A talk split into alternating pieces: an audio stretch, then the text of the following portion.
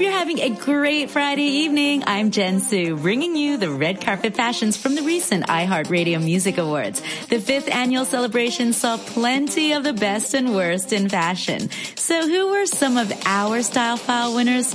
Definitely Kacey Musgraves wore a cute, fun black emerald ruffle dress by David Koma that got those heads turning. I tried it on and I was like, yes, it fits like a glove. Who makes this dress? This is David Koma. It's really fun. And the shoes, like, you know, they're just a little extra, like, dicey. It's, it's a giant honor, consider, especially considering all the wonderful music that came out this past year, the amazing giant albums that were in the categories with me. I didn't expect that for sure. And it's a, it's a giant honor. You know, this album's very personal to me.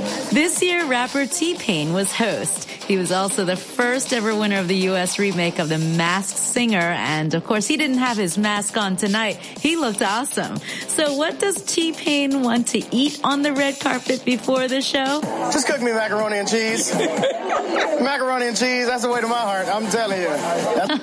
I have to say, I love mac and cheese too. So Katy Perry, she also channeled a bit of Paris Fashion Week with her checkered dress trend. It was channeled from her robot character from the 365 music video. Checkered dress, a thick black headband, and blonde Betty Draper-esque bob. I am Katy Perry today, but I am an AI version of Katy Perry. Well, it's an unfortunate day because today is pi day and it's a very uh, dangerous day because if you tell an AI to calculate pi, they end up never stopping and they die.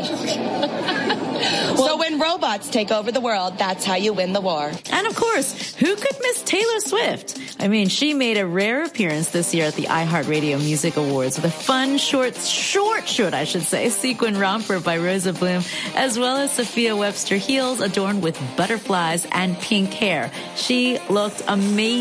And finally, I really loved hearing Bebe Rexha's approach to fashion. An incredible team right now. I work with this girl from Iceland. She's her name is Etta. She's been like she is so fresh and different. And I want to do things. I want to just do moments that make people feel something, whether they hate my fashion sense or whether they love it. I just want them to be feel something. Because if somebody's not saying anything about you, then you ain't doing nothing right. We love the books.